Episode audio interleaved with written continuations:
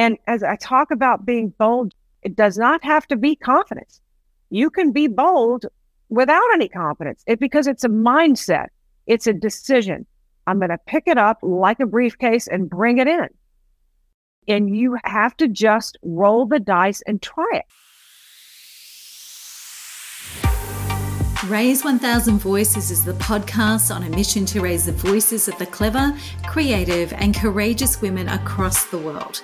I am your host, Jacqueline Nagel, and I invite you to join me in conversations with women who will inspire and empower you as we explore just how to lift our levels of self trust, to reclaim the narrative, and to use our voice to go after exactly what we want, doing it with strength, power, and grace.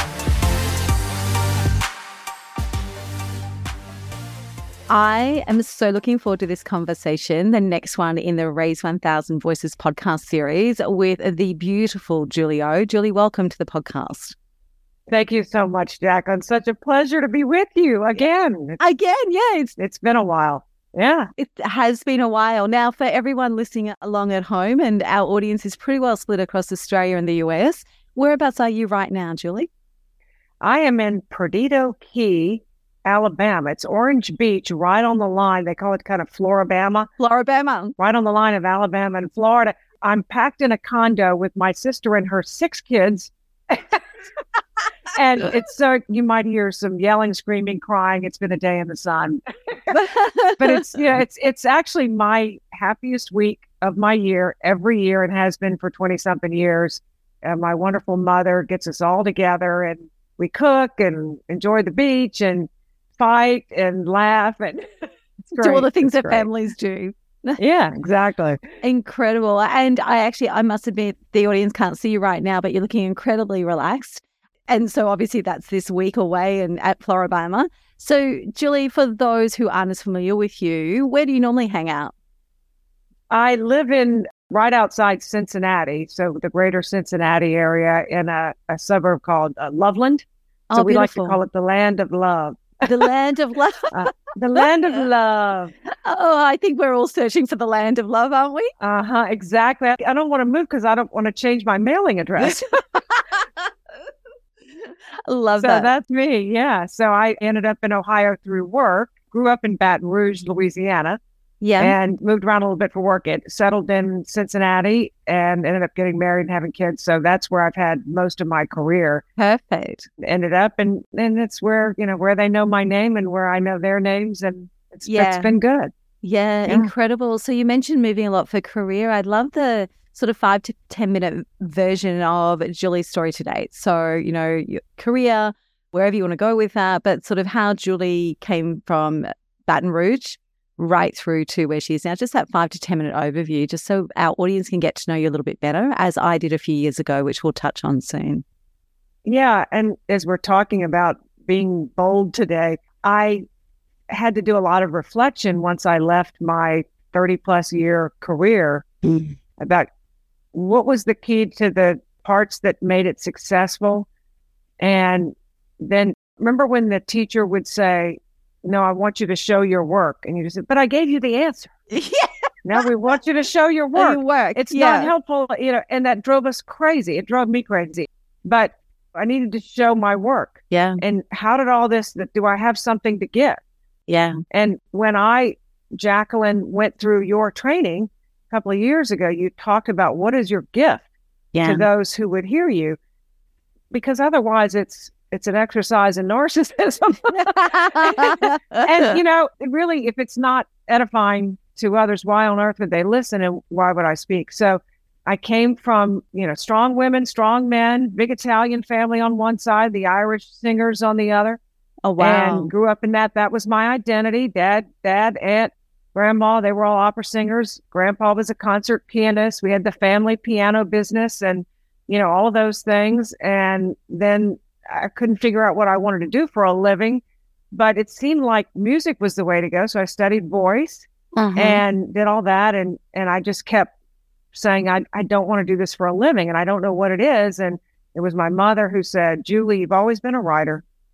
Why don't you do broadcast journalism? And frankly, I could imitate people well and I would kind of make fun of the anchor women.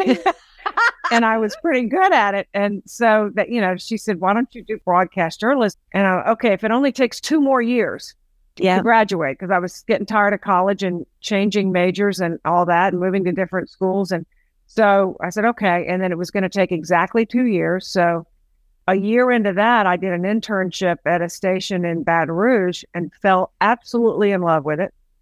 And was able to get my foot in the door by coming up with a clever idea to do a segment and do like a once a week thing that would be a part-time contracted thing. And that that got my foot in the door and ended up with a reporting job on weekends until I graduated. And then suddenly I was an anchor woman a week after graduating which just doesn't happen in the business but I talk in the book so, what was the bold idea that you pitched to get a segment while you're still a college student?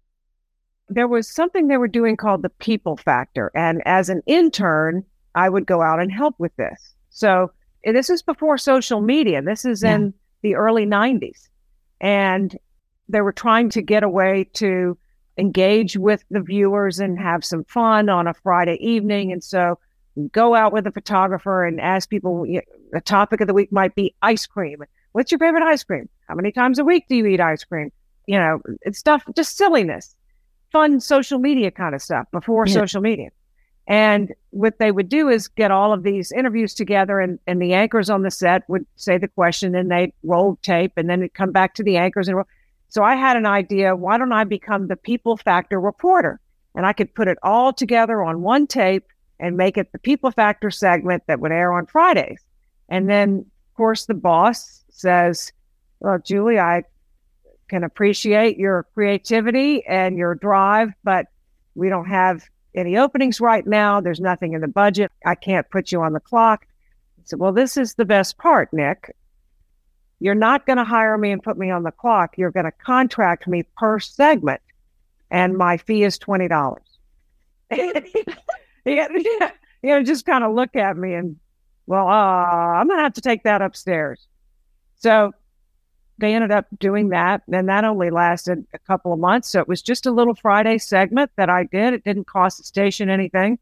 And then the weekend reporter ended up leaving and I was there ready to yeah. go. And he called me in and said, Hey, will you, we're going to give you a shot at this, but I need to know that you know what you're doing and you're not going to come to me with a million questions. Oh, I know. I, I know what I'm doing. That's what you have to say, right, Jacqueline? Yeah, absolutely. of course I know. I didn't know anything but I learned on the job and it was that kind of fake it till you make it kind of a thing and just got better and better as I went, barely making deadline and crying at the end of every day because yeah. of the, the stress of the deadlines. And, but I knew that I was in those years of paying dues and figuring it out and that I would get there. And eventually I did. Got a job in Miami, went from the 93rd market to, you know, the biggest market in, a, in Florida and was there doing a segment called Child Watch for a few years and had gotten an interview to go to WABC in New York, which is, was the goal. Yeah, absolutely. So I went there and they said, Well, we wanted to meet you. And this is how they do they bring in three or four people they want to meet. I don't think they ever really were going to hire me for the position. It was the morning reporter that would be live in New York. And I didn't have live stuff on my resume tape. So they said, We want you to go someplace and really, really hone in on the live shots, do a live news story every night, and let's talk in a year. So I was looking at an anchor job in Charlotte or a reporting job in Cincinnati. And one would think, oh, go for the, the big anchor job. But I was always looking at the bigger prize. So I said, I'm going to go to Cincinnati for one year yeah. And do live shots every night, which I did. But I ended up meeting this really cute cop on a homicide one. Doggone it. And ended up married with two kids and stayed in Cincinnati for 27 years. So yeah. That's the way life works. And you figure out what, you know, dreams change and and that's how it worked out. Yeah, absolutely.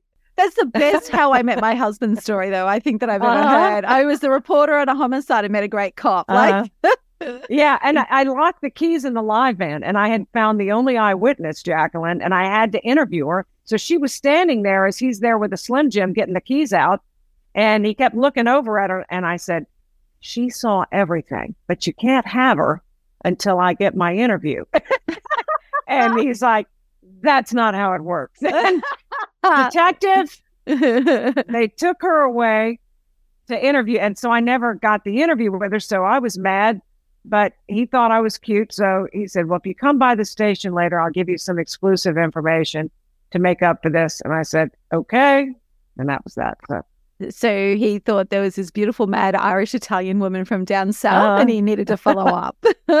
right. love this. Exactly. Love this so yeah, much. So. so you went to Cincinnati to do that one year. You stayed. You're still there now, 27 something years later. You actually did a lot of reporting. You actually became part of the community. You held an anchor spot on the main breakfast television show for how long? For 20 something years? I did it for several years. Then I went to weekends and I went back to mornings. I really was in every time slot. But this last stretch on the morning team was for three years, something like that. Yeah. But I, I had been in all the time slots filling in and or having the position for a lot of years. So at some point somebody saw me or heard my voice. And it was that I think people listen to television more than they watch. Yeah. Because they're doing things while they're listening to the news. So I think people recognize my voice even more than my face. Yeah. Because that's the experience in the grocery store. Yeah. People will hear me laugh in the aisle over and have to walk over. Are you Julie O'Neill? yeah. and it would drive my kids crazy because then I'd end up in a 30 minute conversation. Absolutely. I enjoyed that. I like feeling it. I think we all need to feel connected and a sense of community. Yeah. And that always made me feel like we're one big family. And so it ended up being a good career for me because I had some of that and also got to use my brain and do different things every day and yeah. and be competitive and all of that works into my personality type and the writing stories and making them come full, full circle with that special ending. And then you're like yes! Yeah. And it's so exciting and you know and then people see it and you start all over the next day. Yeah, yeah. Is that start Yeah. all over the next day bit that um, always has my attention? Yeah. Julie, we met in 2019 in Cincinnati. You were in one of my training rooms. And the thing that struck me really quickly was number one, you knew what to do to get what you wanted. And we've got some great stories I want to unpack around that. Okay. The second thing was that really impressed me was that you did have this incredible career, have had this incredible career, but you were in, still incredibly in touch and humble and willing to learn. So I want to go that one first because I think that's important before we go to the bold. Because even though you make these big, bold moves, and that's the topic of the book that's dropping for you, I also want to go to the fact that you're always learning, always looking so damn curious about things. So can you unpack that a little bit and more from the perspective of not necessarily like unpacking it with this is why it matters, but why do you think that was part of the secret of what you did? Because it's one of the things I first noticed you, about you. And there's a lot of people in journalism who aren't necessarily innately curious. So that curiosity and that constant learning, that constant exploring. Well, for one thing, I'm competitive. Yeah. And the other thing is that I am the extrovert who loves people yeah. and I want to be good at telling their story. Mm-hmm. And if you don't have a humility about you so that you can listen and really be quiet and let that person be the hero of their story, yeah. then you've failed them and that. So the better stories come with being inquisitive and in a way that allows people to really go deeper and tell a story and share things that are meaningful. yeah. When you think about the interviews you watch on television, it's when they take a beat and go to something you haven't heard before or in that way before that changes you. Yeah. And the idea of news is not that I give my opinion or try to convince you of something, but to put it out there and let people have their moment and decide. Yeah. And you have to be curious and ask the questions that maybe people are afraid to ask or Yeah. they're awkward and those kinds of things. So you you have to get comfortable with having an awkward moment or ha- having that awkward moment of silence, and then that allows for good things to come out. And you you learn that over time, and then you get better at at being quiet and listening. Yeah. The other part is that I think curiosity goes with humility, Jacqueline, is that those times that I have failed or have experienced loss or pain, that people think you're an anchor woman, you got it all together, and boy, she has the. But it's been those times when I've had those losses that make a person empathetic, yeah, and build compassion, and that's one of the reasons I say the wins bring confidence, which is critically important. But it's the losses that bring the biggest wins because they connect to your humility and your curiosity to learn and grow and connect with people on a deeper level.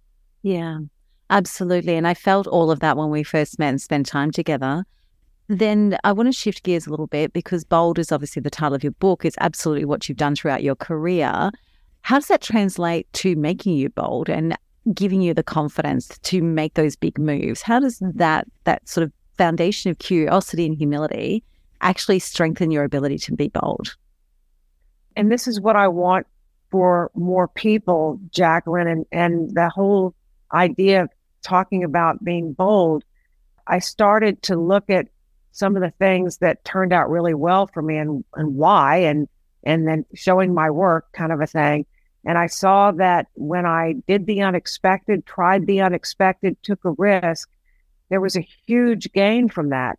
And when you start to look at the odds and say, yeah, this could have been painful, but nine times out of 10, it actually worked. Yeah. And those are good odds in life and in a casino, by the way. Yeah. And mm-hmm. so once you start having some success differentiating yourself and taking that that step of courage in the midst of fear and it pays off, you're more inclined to do it again. And I started to look at that and write some of this down. And I went and had lunch, as I say in the introduction of the book, with a, a couple of heavyweights in, in the corporate world, women in, in the high offices that are friends, uh, part of my board of directors, as I say in the book. Yeah. And I asked them, what do you need in your companies? Because if I if my book is not answering a question, if my speaking doesn't help, then why bother? And they both paused and really thought about it. And the one had no idea I was starting to write a book about being bold. That wasn't the title initially. Mm. And she said, I need more women at the table because they have the talent, they have the ideas, they have the intelligence, they have the education and the know how, but they're not doing that thing that gets you to the next level. Yeah. And I thought, wow, I, you know, when God is working, because that was, I had already started on the book. And thinking about those moments when I took a chance to do things differently and think differently and approach differently. And they, they paid off in a big way and set me apart in a career that's very competitive. Mm-hmm. How do mm-hmm. I help other women and men too? But women have a harder time with, with this. Yeah. And it's something that we're conditioned in, mm-hmm. perhaps growing up to be to be good or to be quiet or to get along or whatever it is. But but I think when we when we step out and and speak up and have the courage to speak up, it, it pays huge dividends and, yeah. and we have to do more of it. Absolutely. I mean, it's one of the reasons why I do the work that I do because we've got to actually have women understand how to speak from a position of strength and power and grace. And if we can bring that to the table together with the talent and skills, the world changes. Like when women tell their stories, the world changes. And so that's one of the things that really got my attention with the book, particularly when we think about the stories that you've written in the book, and I'm going to encourage everybody to go and grab it. You, I'm grateful I got an advance copy to go through, which is incredible. When you think about, oh, and actually, we should celebrate. You had some amazing news this morning, didn't you? Yes. I woke up and yeah, this is what happens when you become an author for the first time. By the way, this beach trip theme is the year of the book. they all have to hear about it and read it and review it and all. Captive audience in the condo. Jacqueline, I don't know if I should say this on your show, but I guessed at this and I was right that they had a drinking game. if Julie talks about the book, every anyway, uh, so can I just say I'm, I'm falling in know, love with your family? and I knew they were doing it, so I purposely tried not to talk about it. And then somebody else brought it up. Anyway, so my sister-in-law got me on that one. Uh, so what were we talking about? what are we celebrating? You just got some amazing news and you were telling this is an author's life. yeah. So I woke up this morning and I clicked the link and I was uh, number one Amazon bestseller for new releases in the category of women in business. Amazing. And it, there I was, number one. so I'm I'm afraid I woke up everyone in the condo, but that was exciting. Mimosas on the beach. Yeah, let's go. yeah, yeah. Good day. Good day. Yeah, that's an amazing day. that goes into it, and you put yourself out there. And here's another example of, you know what? I think I'll write a book. Yeah, and absolutely. came together, and here it is. So, wow. and the theme of it is bold, and you've got some great stories in there. If you think about the combination of being bold and the stories from your career and the stories you've included in the book, what is the one that stands out? I mean, it's hard to say what's your favorite. What is the one that stands out from a being bold perspective that really pushed you to your own limits? Mm. There were a couple of key ones early in the career. And I say that because yeah, I, I had somebody say a long time ago, you don't build self esteem and confidence by losing. You have to win to get those things. And that really made me think, okay, because as I said before, losses are very meaningful because they give you the empathy and compassion you need to be truly relational with people and understand what people are going through so that you can communicate and you know and, and have real relationship which yeah. is the most important thing in life but the wins when you have one of those, boy, that sends that happy signal to the brain. And oh, I want, I would like to have more of that ice cream. yeah. and there were a couple of key ones early on. People love to hear the Bill Clinton story. And this is when former President Bill Clinton was first running for office. And he was going to be coming through town. He was trying to get the Democrat nomination. And I got a tip that he was going to be jogging in the morning. And for those of you who are in Australia, he was known for every, you know, the, on the campaign trail, you saw him jogging all the time. He started the day with jogging, all the national press would call. Well, anyway, at this particular morning, it was Baton Rouge. So he would be jogging from a hotel in town to this uh, place that sold the beignets and coffee. Mm-hmm. Coffee call was the name. So I thought I'm, I'm going to get out there early and I'll try to get an interview. And so I go, and my photographer's with me. At this time, we the cameras were bigger and bulkier, and they were connected by cord to the handheld microphone. And so I decided I'm going to try to jog alongside him. and ask him a question, and here I am in the foreign shield, and That that didn't work out so well. so then, and the national press is there, but not the local reporters. So they're all, I'm sure, rolling their eyes. Who is this stupid girl? And, but, you know, I just had to tell them, I don't care. Yeah. And that was when I started this, something that I call a very important tool, which is mind your mantras. And you have to talk to yourself, as my yeah. mother would say, talk to yourself, Julie Catherine, because you talk yourself into anything or out of anything. And I started talking to myself early that I just don't embarrass easily. Thank God I don't embarrass easily. And I say that every time I embarrass myself or have a bad moment, oh, thank goodness I don't embarrass easily. and then I laugh, and whoever it is I'm with laughs. And then it diffuses that discomfort and pain of that bad moment. So we decide we're going to plan B, and we get to Coffee Call. there's this table of veterans. And so we're going to get behind the table of veterans because we know if he's running for president, he's going to approach this table. And so, sure enough, he does. And, and we're there and we have the nice shot of him with the, the veterans. And I pull out the microphone to pick up what he's saying and think, maybe I'll throw in a question here. Well, at that time, George Stephanopoulos, who's one of the main anchors for ABC News now, but at that time, he was one of the campaign advisors for Bill Clinton. And James Carville also got famous from that campaign. And they were there and they were well, what are you doing? What are you doing? and I'm brand spanking new. I, I wasn't anchoring it. This is when I was a part time weekend reporter who had no idea what she was doing.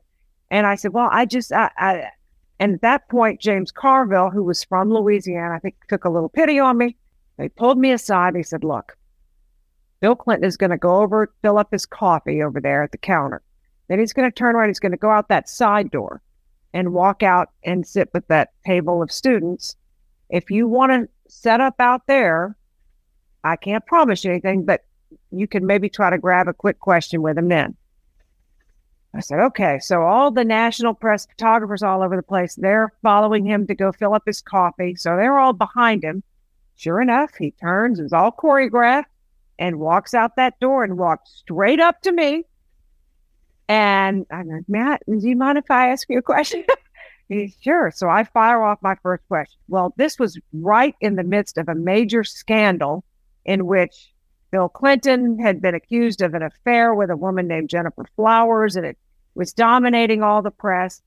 So all of these photographers see that, oh, we're answering questions now.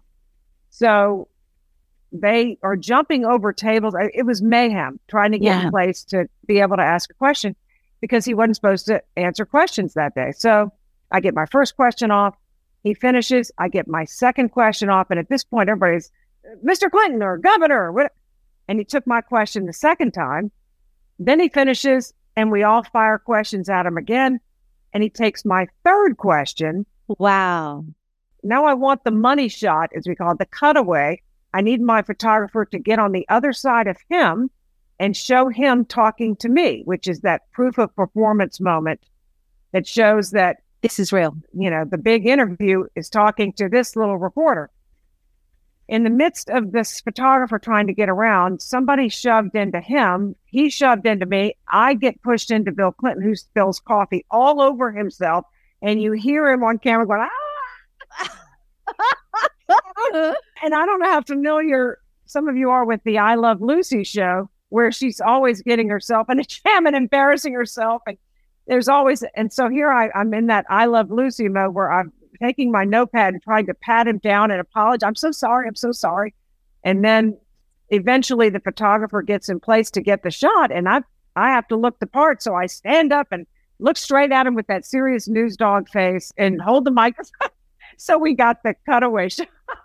but I think the reason that I I love that story because I was the only reporter he talked to. Yeah. Here was all the national media there. The local media didn't even know about it.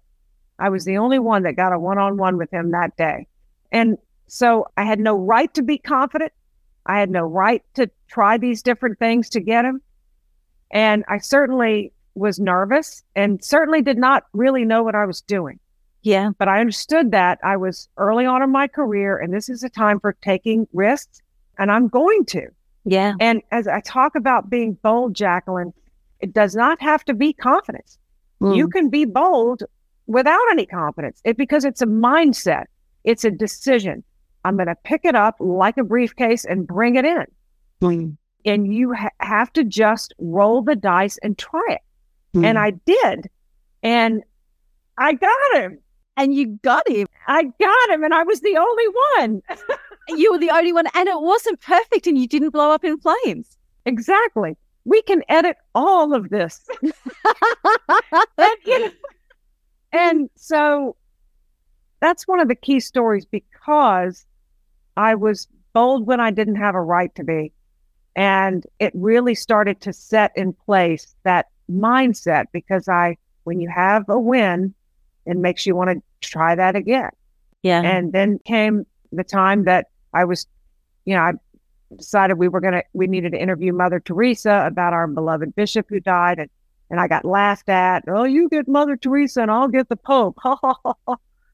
and I said, well, I'll have her on the phone by the end of the day. And that's what I told myself. And I did. And you can read the book to see how that played out. But, yeah, you know, when you get a phone number that has like 16 digits and call and you're recording and you hear, hello, you don't know who's going to answer the phone. You don't even know if you have the right number. Hello. And I said, May I please speak to Mother Teresa? And I hear, This is Mother Teresa. Who is this? And that's that life moment. Yeah. I had Mother Teresa on the phone. Everybody knew even at that time she was going to be canonized someday. And what a powerful, influential woman she is. I do a whole keynote on on Mother Teresa as the boldest businesswoman of our time. Oh, I truly believe that. And there's so much she did as a savvy businesswoman in yeah. the way she had a very clear mission statement. And she had world leaders fumbling all over themselves to give her whatever she wanted. Yeah. She was very clear about who she was and what her mission was. That's a big piece of things, but I digress. So at the end of that phone call, Jacqueline, and it was, you know, a typical thing you say when you're saying goodbye. But she said, God bless you. And I, so I went screaming through the newsroom. I've been blessed by a saint, you know. but I had to, you know, I was challenged and I had to just take a breath. How do I get this? Yeah. And the first step in in getting something you want, and and the bottom line is it was meaningful to our community yeah. to have Mother Teresa weigh in on the death of this wonderful bishop who who had been diagnosed with cancer. We watched him yeah. die as a community and show us how to, and to have her weigh in and pray and and all of that in that interview. It was really profound, and it wouldn't have been if I didn't think it could be. Yeah. And so those little those moments early on in my career helped me to develop this desire to keep being bold, even though there were times things flopped and didn't work. And yes, I embarrassed myself and had failures, but those big moments far outweigh those others. And that's what I want to see people get in touch with. And the way I got those things would be different than how you got them, Jacqueline, Yeah. or anybody else listening. And understanding that because I was a people pleaser by nature, it was hard for me to do an ambush interview, or there were certain things as a reporter that were difficult for me. I found that just doing it in a the unique way with the unique gifts that God gave me Mm. actually sometimes worked better. Yeah. And we have to be in touch with the uniqueness we bring and how we bring it, and that that can be worked with. God Yeah. can work with all kind of stuff, and I learned that over time, Mm. and and I'm so grateful for it. I think one of the things you just uh, mentioned there as well is the ambush interview, because particularly in previous, like, you know, decades, you've been in journalism for, you know, quite some time.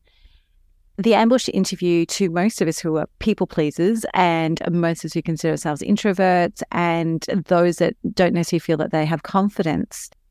It always fascinates me the ability to do that and to do that well. Now, you said that you were quite unique in your approach. What was it that you did that was different? I don't like anyone to be uncomfortable. Yeah.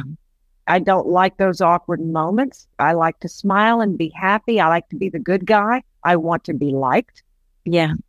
None of those things would tend to lend themselves to approaching the head of a multi billion dollar company whose product, one of his products, had safety concerns. And he's dodged every reporter globally.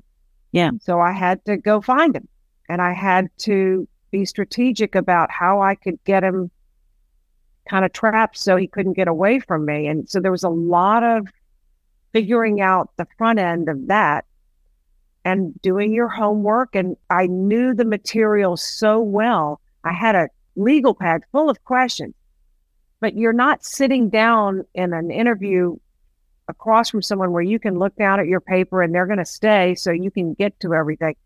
You have to be thinking on your feet and making sure they don't get away from you. So when I approached this this man, we were on the floor of a big conference thing and he was on his way out the door and there's only one way out. And so when I first started talking to him, I asked him about something that he was proud of, that he liked. He Yeah. didn't know why I was there. Some other thing he had invented. And so he was excited and talking and uh, and a crowd started to gather and then I hit the first question. And he was, uh oh, what do we have here? And did okay. And started to ask the, the other more serious questions and you could see him getting nervous. My instinct, Jacqueline, was that I didn't like the way that felt and I wanted him happy again. Yeah. So I naturally started asking him about the good stuff. And then his countenance changed and he started talking about that. Everything was good and comfortable. And I had him some And then I got back to the stuff that I was there for. And this went on for a full hour. wow. I got every question answered. Like that report was nominated for a Peabody uh-huh. and nobody else got him. And if people would have seen the whole process, they'd have thought, what a ninny she is. because my instinct was to for him to like me and to talk about good things too.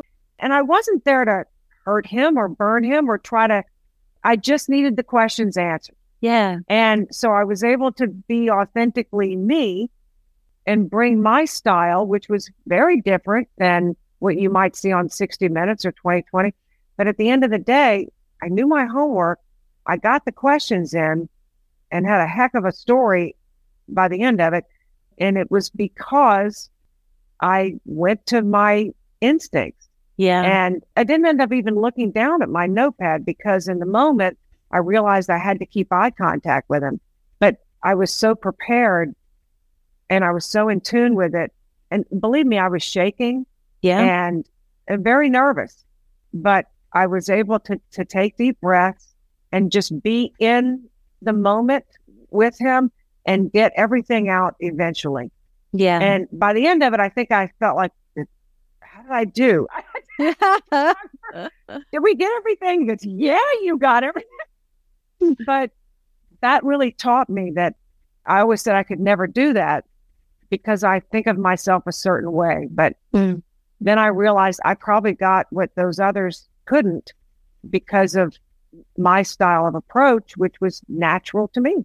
Yeah. What I love about that is, you know, you prepared for it. So by the time you get there, you didn't even have to look at your questions. So, and I think that's something, you know, we talk about speaking, we talk about business success, we talk about strategy.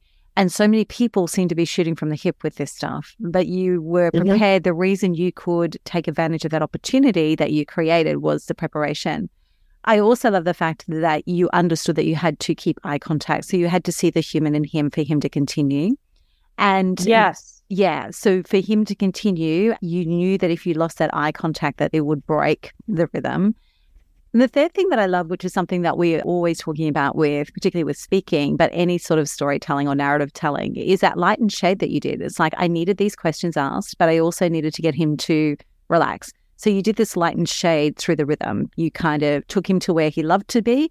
And then in exchange for that, you then took him to what you needed to know, but you didn't keep him there. And I think that is a difference that stands out for me because we think of ambush interview or we think of, you know, in business development terms, in businesses as well. Like we've got to quite often out cold outreach, put ourselves where we need to be for the opportunities and things like that.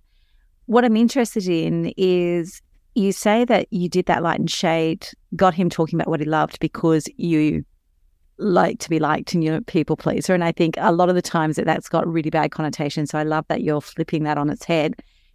How important do you think that's been throughout your whole career, though? That ability to move where they are to be able to get what you need? Jacqueline, this is why I love you. Just forgive me for a moment. I remember you telling me at the training that all those years ago, talking about the need to memorize your keynote.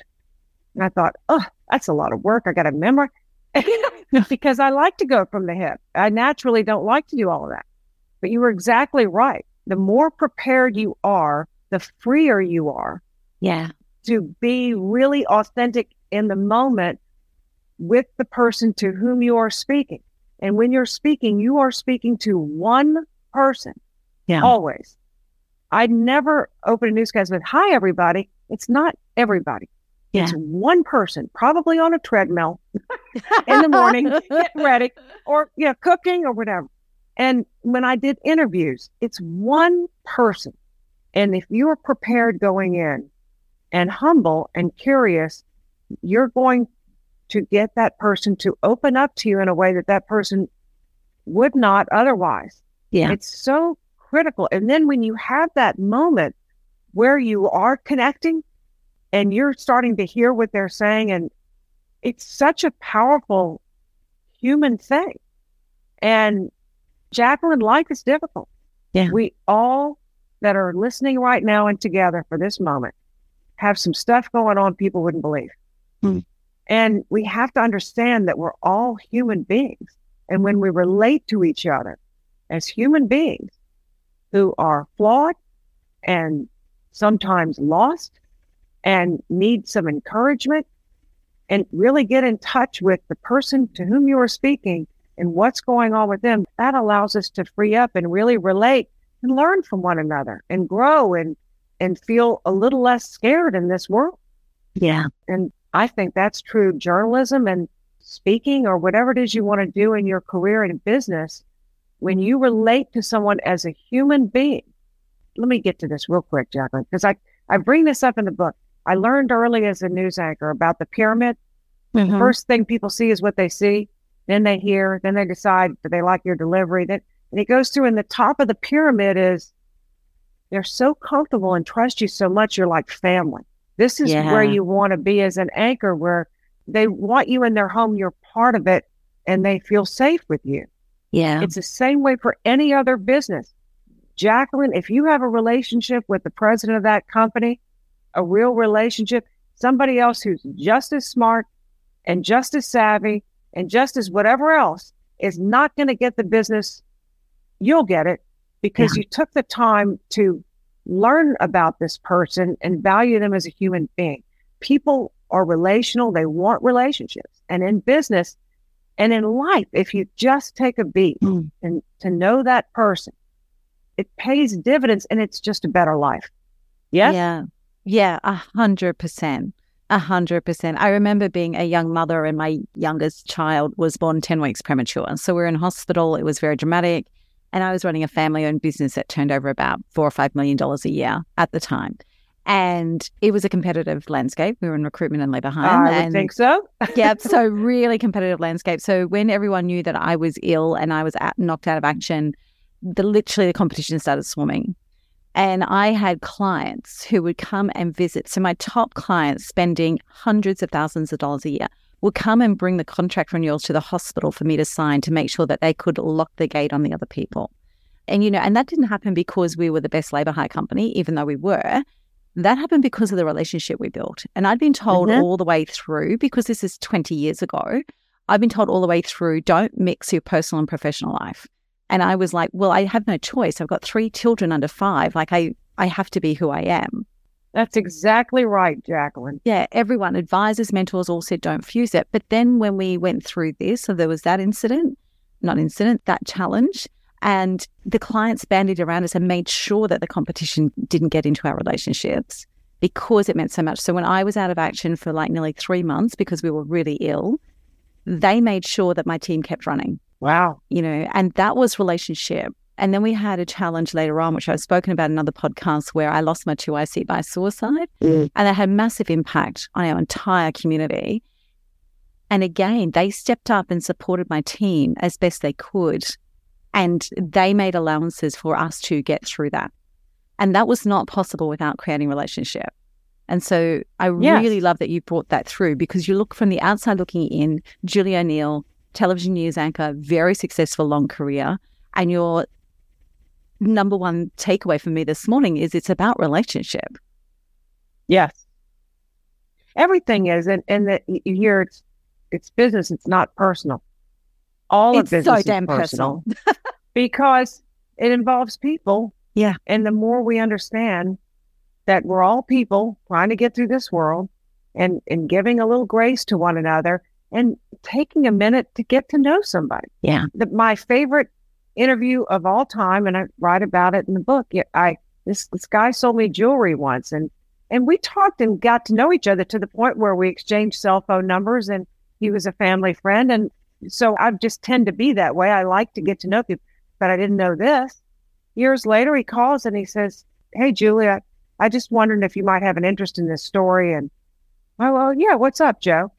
And it, it turns out that his father was a World War II vet and had been there storming the beaches of Normandy on D Day and was blown up and sewn up, as he put it, three times, and was told he'd never have children. But he begged for his life, and he starts going through the whole story. And then I won't give away the end because I want you, Yeah. I want you to read the book and be inspired by Charlie. Charlie, I love Charlie. And you know, the best interviews I ever did, and people ask me, "Who's your favorite interview?" And they all think it's Garth Brooks because I did. You know, how do you not love Garth? yeah. But, and I did. And I smile every time I think about Garth. And that was so cool. But this World War II vet, it was always the military. Yeah. Because if, if you could relate to someone who has seen something you can't even fathom, they've been to the darkest place of humanity. And then they carry that with them through their lives. And this man was from the greatest generation. I could go on. But here I was. This was the jewelry guy. Yeah. And he had all of this inside him. Yeah. If people have stories to tell and powerful things in their lives, if we take a minute to get to know someone, we find out all kind of things that are so beautiful and special and inspiring. Yeah. And so that's what we should do more in any business, not just journalists. So, how grateful do you feel to have actually had an entire career where you just get to find stories and tell them on behalf of other people? Jacqueline, I, I never worked a day in my life. Yeah. Yeah, I can Yeah. feel it. You know, I hate to say it because she might hear me in the other room, but my mother was right. it's all right. She, you whispered it. It's fine. hate that. But yeah, it turned out to be the perfect because there was a performing aspect to it, Yeah. like the singing and everything.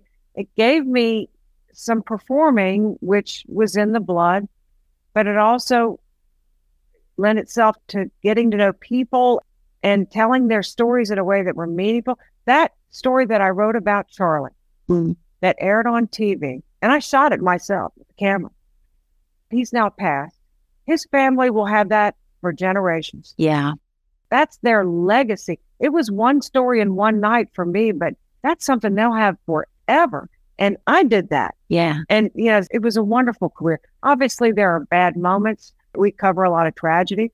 There were times I had to kind of step away and say, okay, you need to put me on a couple of good news stories because I'm going dark on you. Yeah. Yeah. So th- there were those, obviously, but it was a wonderful career. I'm very, very blessed. So everything about you is about bold. And when we first met in the training room, it was absolutely about being bold. You spoke about Mother Teresa, and by the way, you so need to do that keynote. the bold moves that she made and things like that. Who else in that you've met that you, do you really admire and respect for being really bold, big-hearted, and bold? Oh, there we go. What do I talk about being, you know, so yeah, Mother Teresa is always who comes to mind that I talk about. I dedicated the book to my mother Yeah, and, you know, there are everyday people like my mother. No one listening here today with us knows her, but she's that person that on our way to the beach trip two years ago, there's a traffic jam and we're coming out of a side street. We'd have been there all night and we were 10 minutes from the condo. so here's my mother, 78 years old, gets out of the car and goes out to the street and stops traffic and waves the, the cars through to get out so we can all get to the beach. Now, right or wrong, Jacqueline, there was a police officer right there sitting in his car and he wasn't at all worried about it. He'd have been, we'd have been there for hours and it was just a few cars. But she's just that person that is going to get out and do it and solve the problem. And I grew up around that. And yeah, anybody had an issue, she was on it. And and it was there was nothing too big, nothing that couldn't be done. You know, we have those people in our lives. yeah, And paying attention to that, I think, is important because they're the ones that take care of us. They're the leaders. And we all need to rise up sometimes and be that leader. yeah, absolutely. Julie, we've spoken about a lot of the highlights and the things that really light you up. I don't want to go into the detail of your transition out of media because it is covered beautifully in the book. Thank you. What I would love to know, though, is as you have moved through this process, which was the only thing I'll say is it was unexpected. What is it that you are taking away with you? What have you observed, noticed, discovered as a result of this most recent six to 12 months of yours? I will say this throughout my career, there were, it's a very competitive business, and many businesses are. There were people that I mentored, and they then they got the promotion instead of me. And people who moved on to bigger and better jobs that, you know, on some level, you could be very tempted to be jealous of that or be careful helping that person because then they may get something. And I, I went into it, and maybe this was the influence of my parents, but I decided early on I was going to be the person that built up other people and was a cheerleader for other people, come what may, because it, on the other end, I was going to feel good about the way I conducted myself and the way I treated people. And so when the last day came and I was gone from the business, to have so many of my colleagues, present and past, reach out to me about how I mentored them and helped them and how they admire me. You know, the different things that you hear was just really, really powerful. That's the stuff of life. Yeah. And I may say, you know, I never got to New York. I didn't get to do this. I didn't. But if you look at what you did get to do and how other people's lives were enriched in some way, or that you helped other people get to the next level too, it's knowing who you are, what you stand for, and being true to that. And boy, it feels good at the end that you feel like you did that pretty well. Yeah. We all have our bad moments, but I share in the book that I have that anyway poem that I kept mm-hmm. in the cubicle of my desk. And one of the lines in it, it was what Mother Teresa had had up on her wall in Calcutta. One of the lines is, give the world the best you got and you'll get kicked in the teeth. Give the world the best you've got anyway. Yeah. And it, because I believed that, that regardless of the result, this is who I am. I'm going to do things or make decisions based on what I believe, not pride and ego, which is always tempting. Yeah. But based on what I believe about how we should live. And when you keep coming back to your values, your mission, what you think it's all about, and you have clarity about that, then when it's all said and done, you have to feel good about it. Yeah. And I'm so grateful for that. I'd love to have won more awards or done other things, but at 55 years old, knowing that I stuck to that which I believed pretty darn well is a wonderful place to be in. We'll figure out how to make money, Jacqueline. I we'll figure that out. Uncle Brigham says we can always make more money. Yeah, the best is yet to come, Miss O'Neill. That's it, baby. the best is yet to come. So, yeah. Julie, I could, as always, speak to you forever. I loved when we had time together in Cincinnati a few years ago. We are going to have to wrap the conversation up relatively soon, but I've just got a couple of quick questions, if that's okay. Okay. And one of them is it feels kind of strange asking a broadcast expert, broadcast journalist, although I don't think you're an ex, something's in your blood. Are you books or podcasts? Where do you go? You can go to Amazon right now, and it's uh, Bold yeah. Is the title. Yeah. And the subtitle is The Secret to My Big Wins to Help You Crash Through Your Comfort Zone. Amazing. Julie O'Neill with two L's. Yeah. And eventually I'll have an audiobook. Haven't done that yet, but I have the ebook and the paperback right now on Amazon. That's where I'm starting. And right now doing speaking and book signings and it's fun. Yeah. I, am having a good time. Yeah. So yeah, that's where it is for now. I'm really actually it makes my heart quite full to know that you you are now speaking. Thank you. We knew that you had a powerful voice when we first met.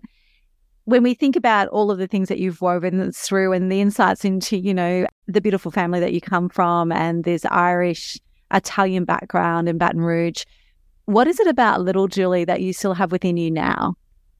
Little Julie wanted much more out of life. Yeah. She was a dreamer and she always wanted more than whatever the traditional was. From very small, it was, I'm going to dream big. And that sense of, you know, maybe Pollyanna, maybe idealistic, but that idealistic, even though there's evil in the world, and there's no question about it, that people are basically good, yeah. that good things can happen, that I can make a difference, that's still there that is still there. Amazing. Like it or not, that's still there. well, Julie, I really do hope that people go out and grab the book. As I said, I'm grateful for the advanced copy. It's been amazing to read through that and get some deeper understanding of the stories that we shared a few years ago. Julie, thank you so much for joining us. It's been absolutely wonderful. Jacqueline, you've been a, a great influence on my life and helping me to really see what I have to give. And you could be making money a lot of different ways. You've had great success as a businesswoman. I love that you're putting your energy into what you're doing and helping women to find their voice and to blast it out there yeah. and help other people to find what their gift is and, and put it out there to the world. It's beautiful. I'm glad to have you in my life and how cool to be on your podcast. Mm-hmm. Thank you. Thank you so much, Julie.